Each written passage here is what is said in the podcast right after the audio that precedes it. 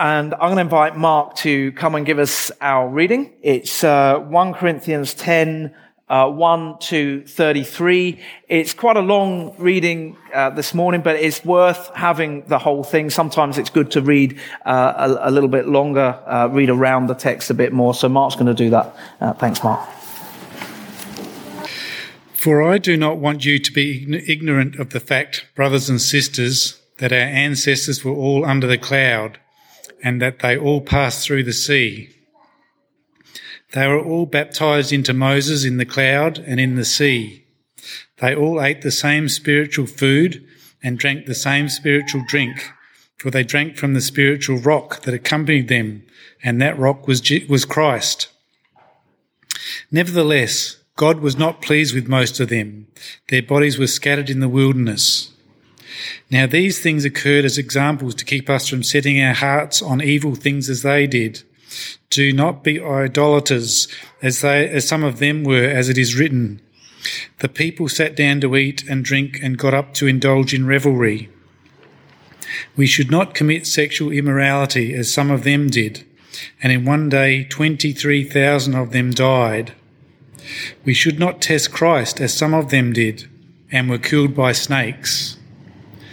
And do not grumble as some of them did, and were killed by the destroying angel. These things happened to them as examples, and were written down as warnings for us, on whom the culmination of the ages has come.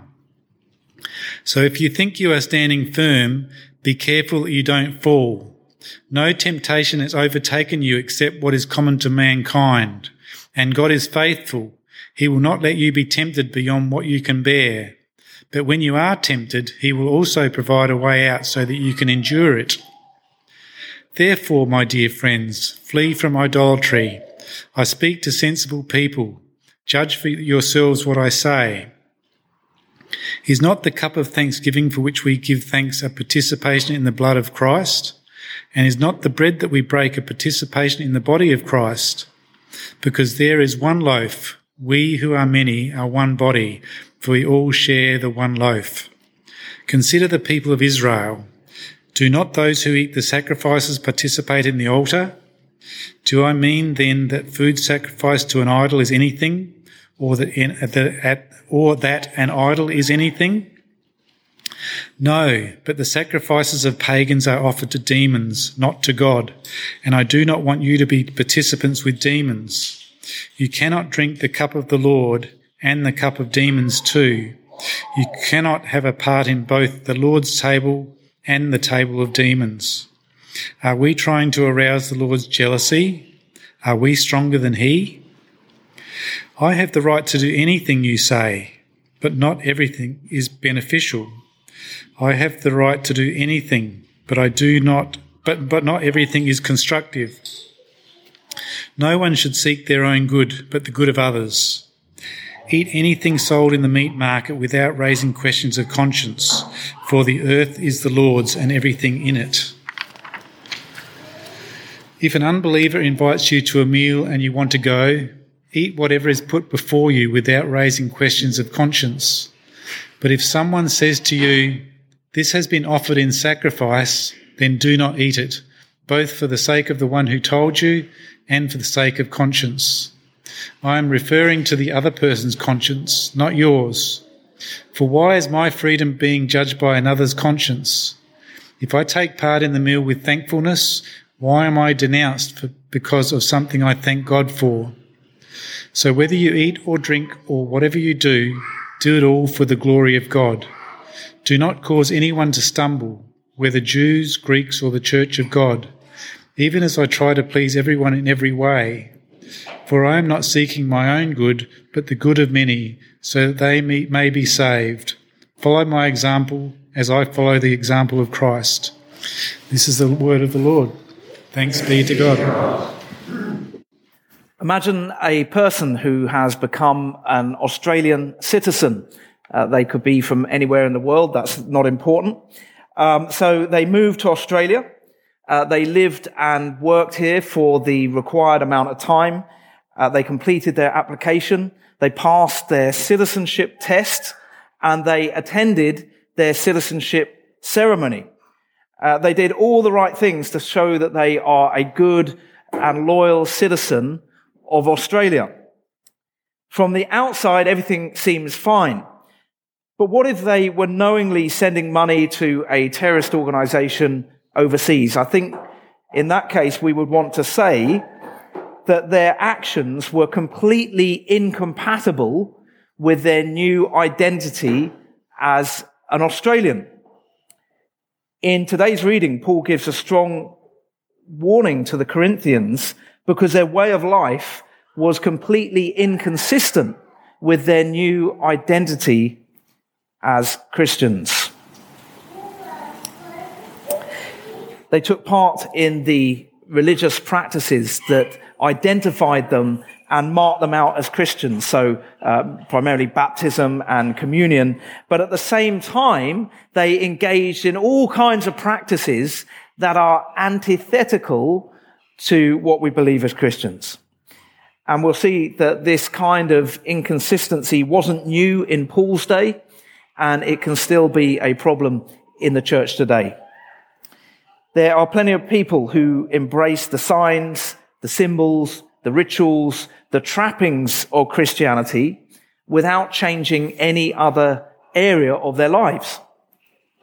They've been baptized, they attend church weekly, receive communion, recite prayers, but when they leave the service, perhaps every area of their life is inconsistent with the Christian message. That is what Paul is warning against. That was the problem that was occurring in the church in Corinth.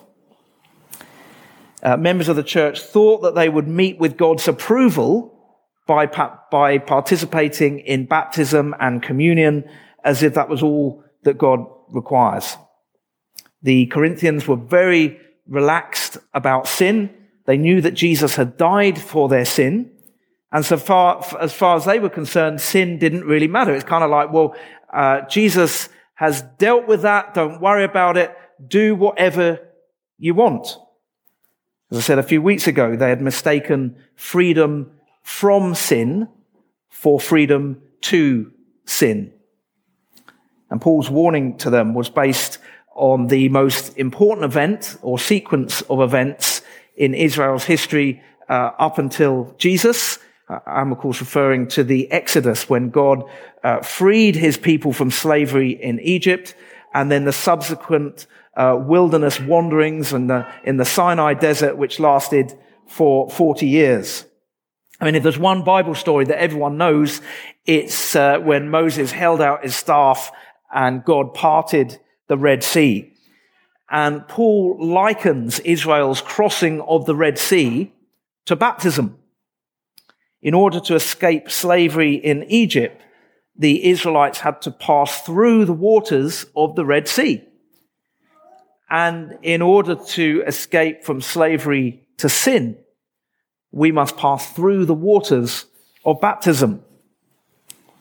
And you may remember how God fed his people uh, in the desert with a strange bread-like substance called manna. And when they were thirsty, he told Moses to strike the rock and uh, water came gushing out. And Paul says they all ate the same spiritual food and they drank the same spiritual drink. What do you think Paul is trying to get them to think about?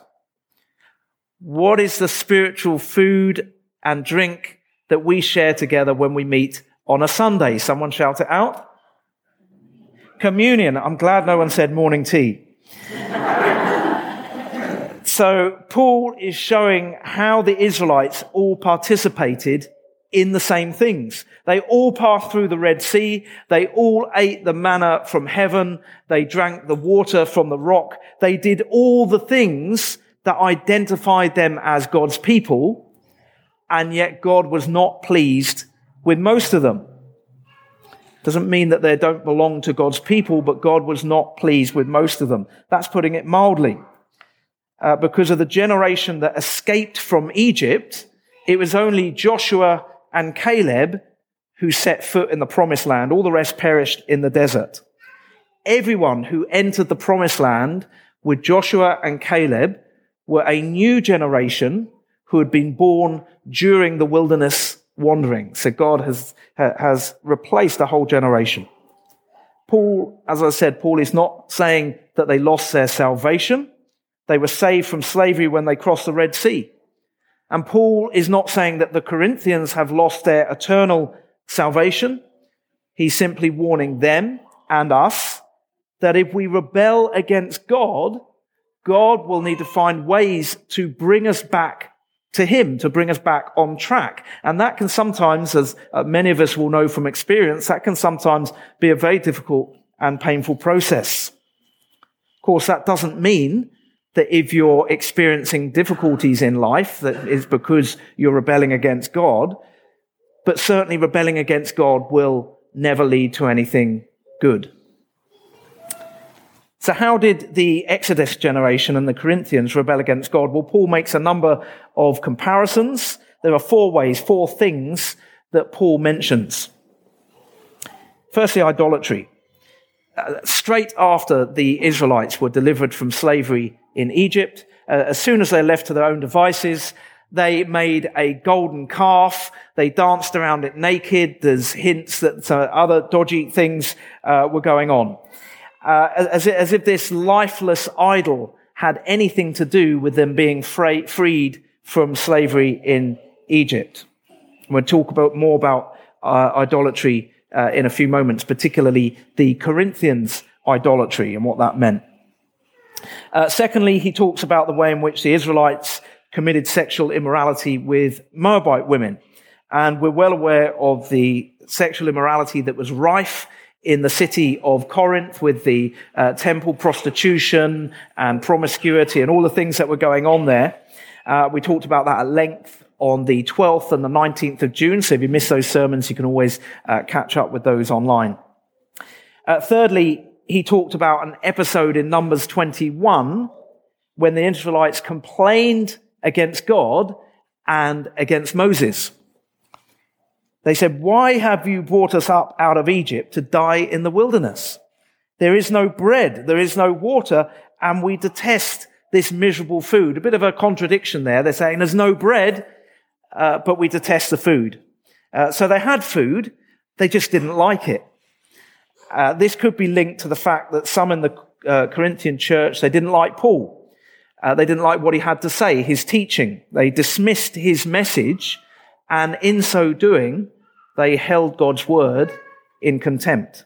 God was speaking to them, but they didn't like what they were hearing. So when the Israelites were in the desert, God was feeding them uh, physically with physical food. They didn't like the food they were getting. And in the Corinthian church, God is feeding them in the spiritual sense. Paul is teaching them, but they didn't like what they were hearing finally, Paul mentions another occasion when the Israelites grumbled against God. They didn't like God's way of doing things. Uh, but this is very similar to the last one, so we'll deal with the, the two together under the uh, general heading of complaining and grumbling. As God's people, as Christians, we are supposed to glorify God. Idolatry, sexual immorality, complaining and grumbling do the exact opposite. Let's start with complaining and grumbling.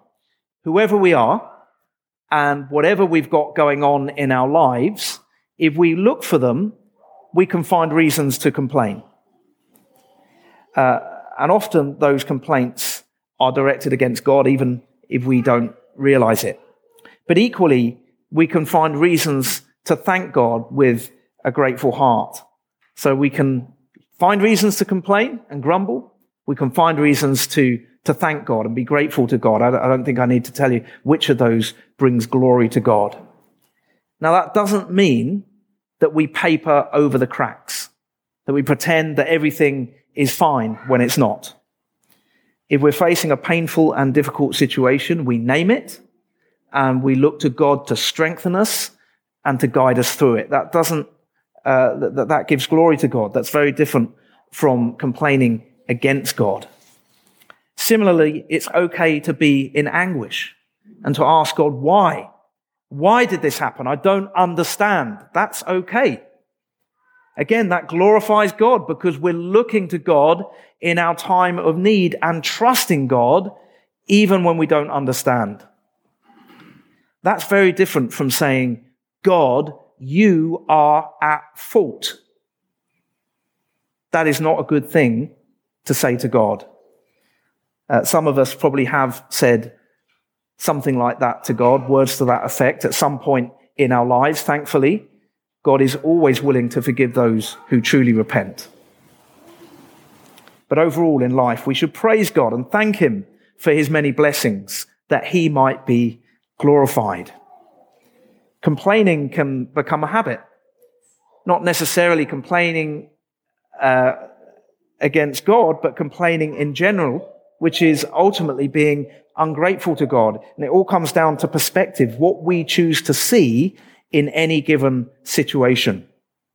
Going back to Paul's example, the Israelites could have focused on the fact that God had freed them from slavery.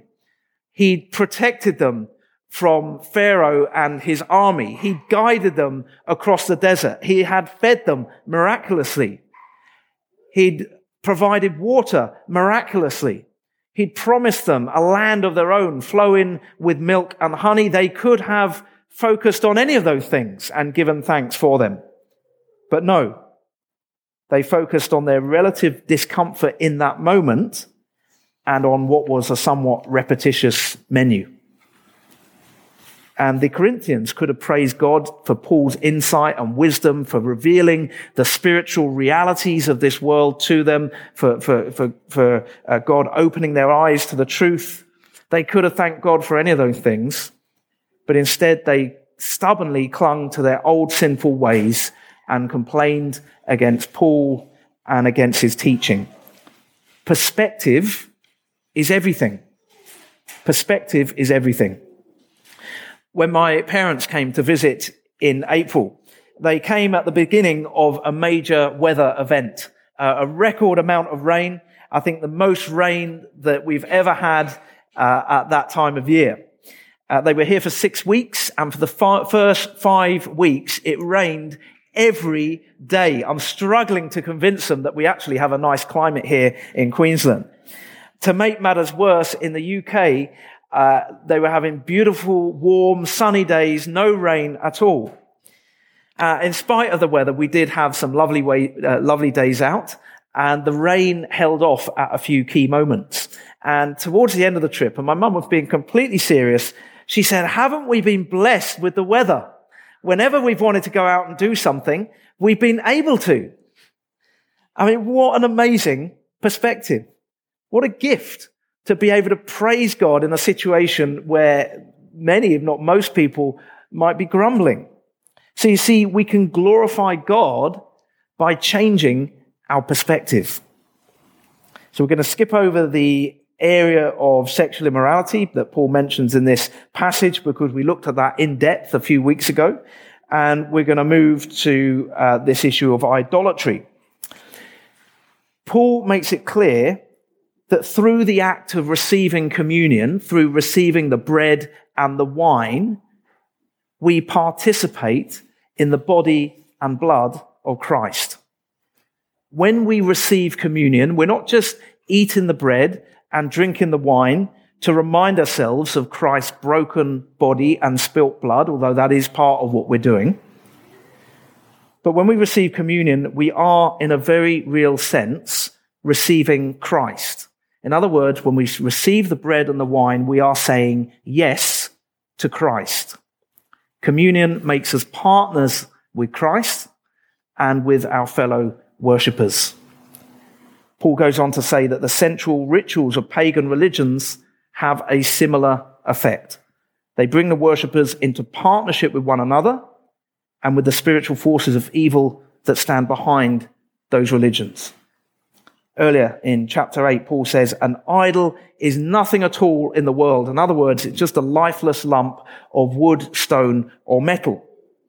So a Christian could eat the meat that had been sacrificed to an idol uh, that wouldn't be a problem. And yet, unless by doing so, they would cause a Christian brother or sister to, to be really shocked or horrified or concerned about it. You know, maybe some uh, Christian brother or sister didn't quite have the same understanding around this. And if they saw this, uh, this other Christian eating the meat that had been sacrificed to an idol, they, would be horrified. They think, what's going on? Are they a real Christian? Can we do this? Can I do this? You know, and it would cause all kinds of confusion.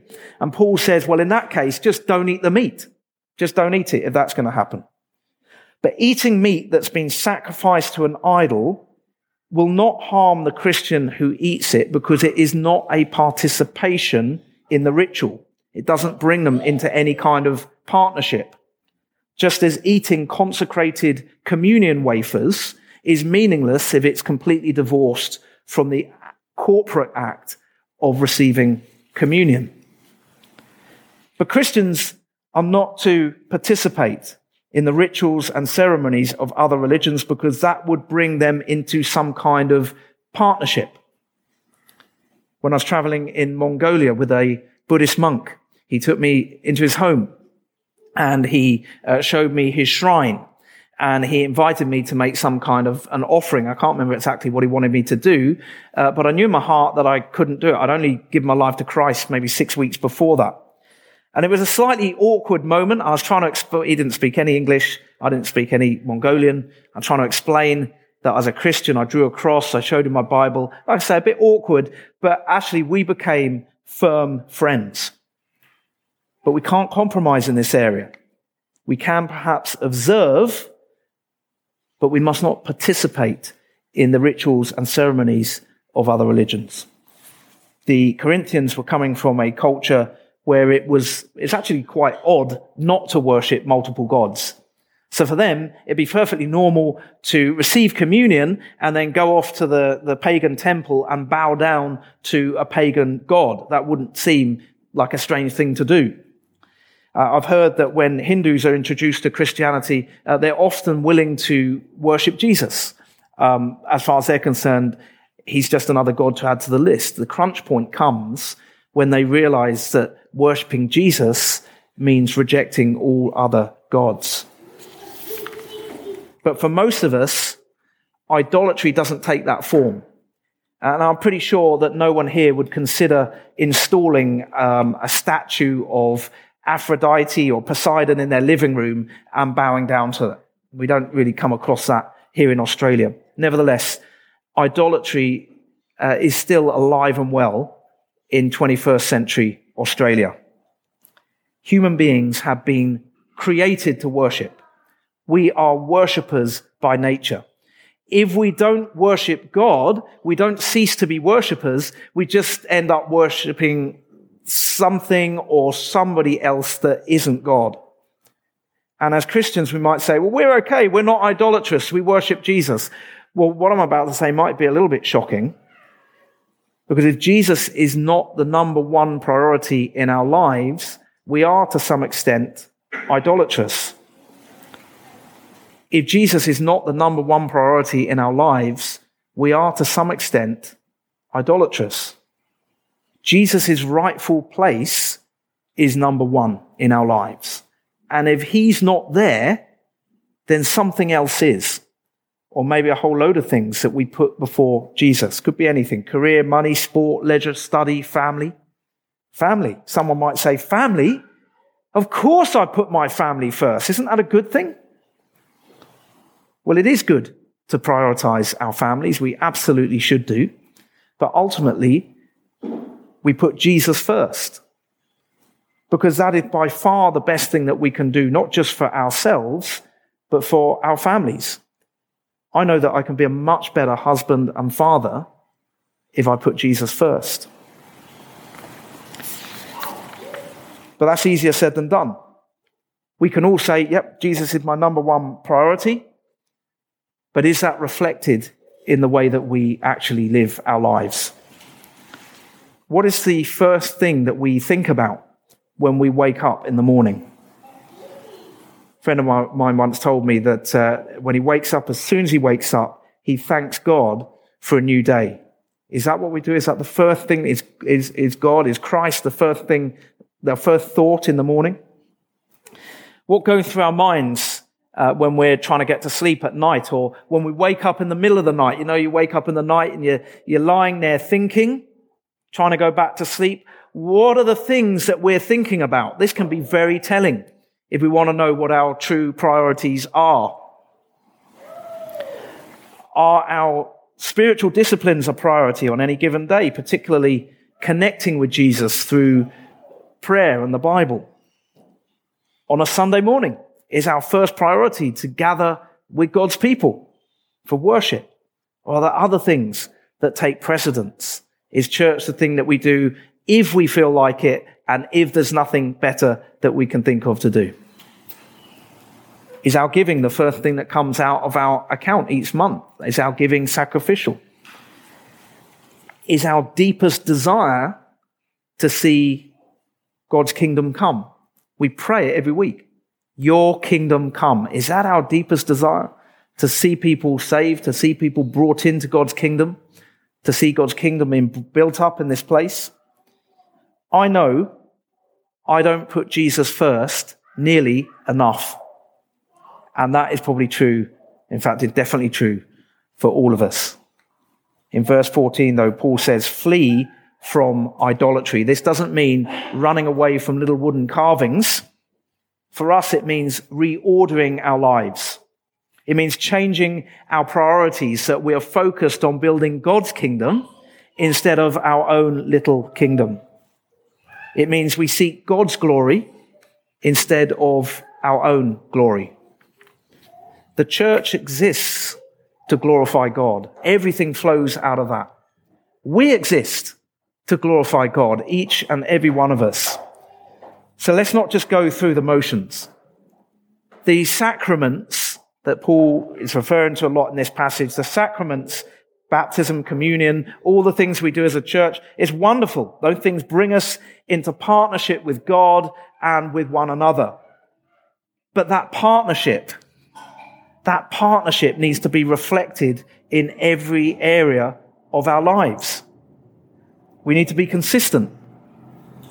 So let us put down complaining and negativity and pick up thankfulness and heartfelt praise. Let us flee from sexual immorality and pursue purity. Let us flee from idolatry by reordering our lives and changing our priorities.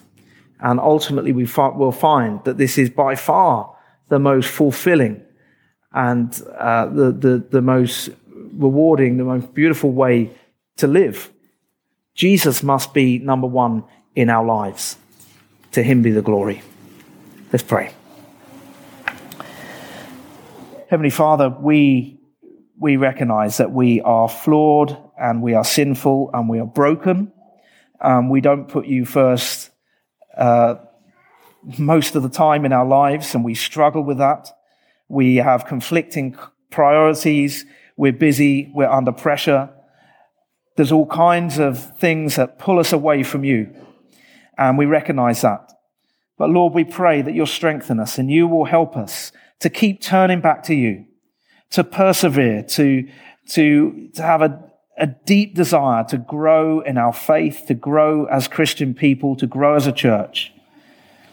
We pray, Lord, that uh, more and more we'll be able to put you first, that our lives uh, and every aspect of our lives would glorify you.